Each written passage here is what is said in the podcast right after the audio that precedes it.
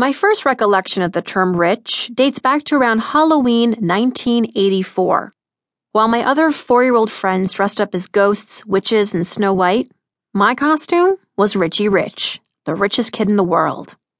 Hanna-Barbera's Richie Rich was a cartoon series about a fictitious little boy whose animated life couldn't have been further from my childhood truth. Whereas this young boy summered on a gold painted yacht, I elbowed my way around the sandpit at Elm Park in Worcester, Massachusetts. Richie had a butler and a maid, as well as a room full of stuffed animals, video game machines, an outdoor tennis court, and shiny blonde hair. I did not have such luxuries. From this show's viewpoint, rich meant having lots of stuff, countless dollar bills, and a smile locked on your face. Fortunately, my education of what constitutes rich didn't end there, but it was a memorable influence. For many of us, our initial introduction to rich goes back to childhood and usually focuses on the material aspects. This is not only an incomplete picture, it doesn't quite speak to personal needs and goals. What about the kind of rich that leads to personal gratification? Rich, up close and personal.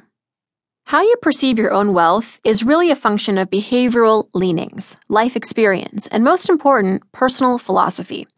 I contend that to be rich, you should also feel fulfilled.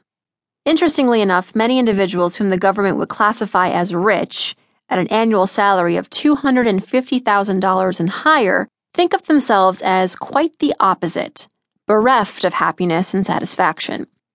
A study published in the Journal of Research in Personality reported that recent college graduates earning more money than their fellow grads of equal standing had greater systems of depression than their peers. Even more surprising, a highly referenced study about the correlation between lottery winners and accident victims found that there was no difference between the happiness level of 22 lottery winners and comparison samples of average people or paraplegics. The takeaway here is that money doesn't lead to happiness or fulfillment. Being rich and feeling richly fulfilled are two separate concepts. The Journal of Research in Personality study went on to hypothesize that the reason financially rich people don't have better attitudes on life is because they're too narrow minded.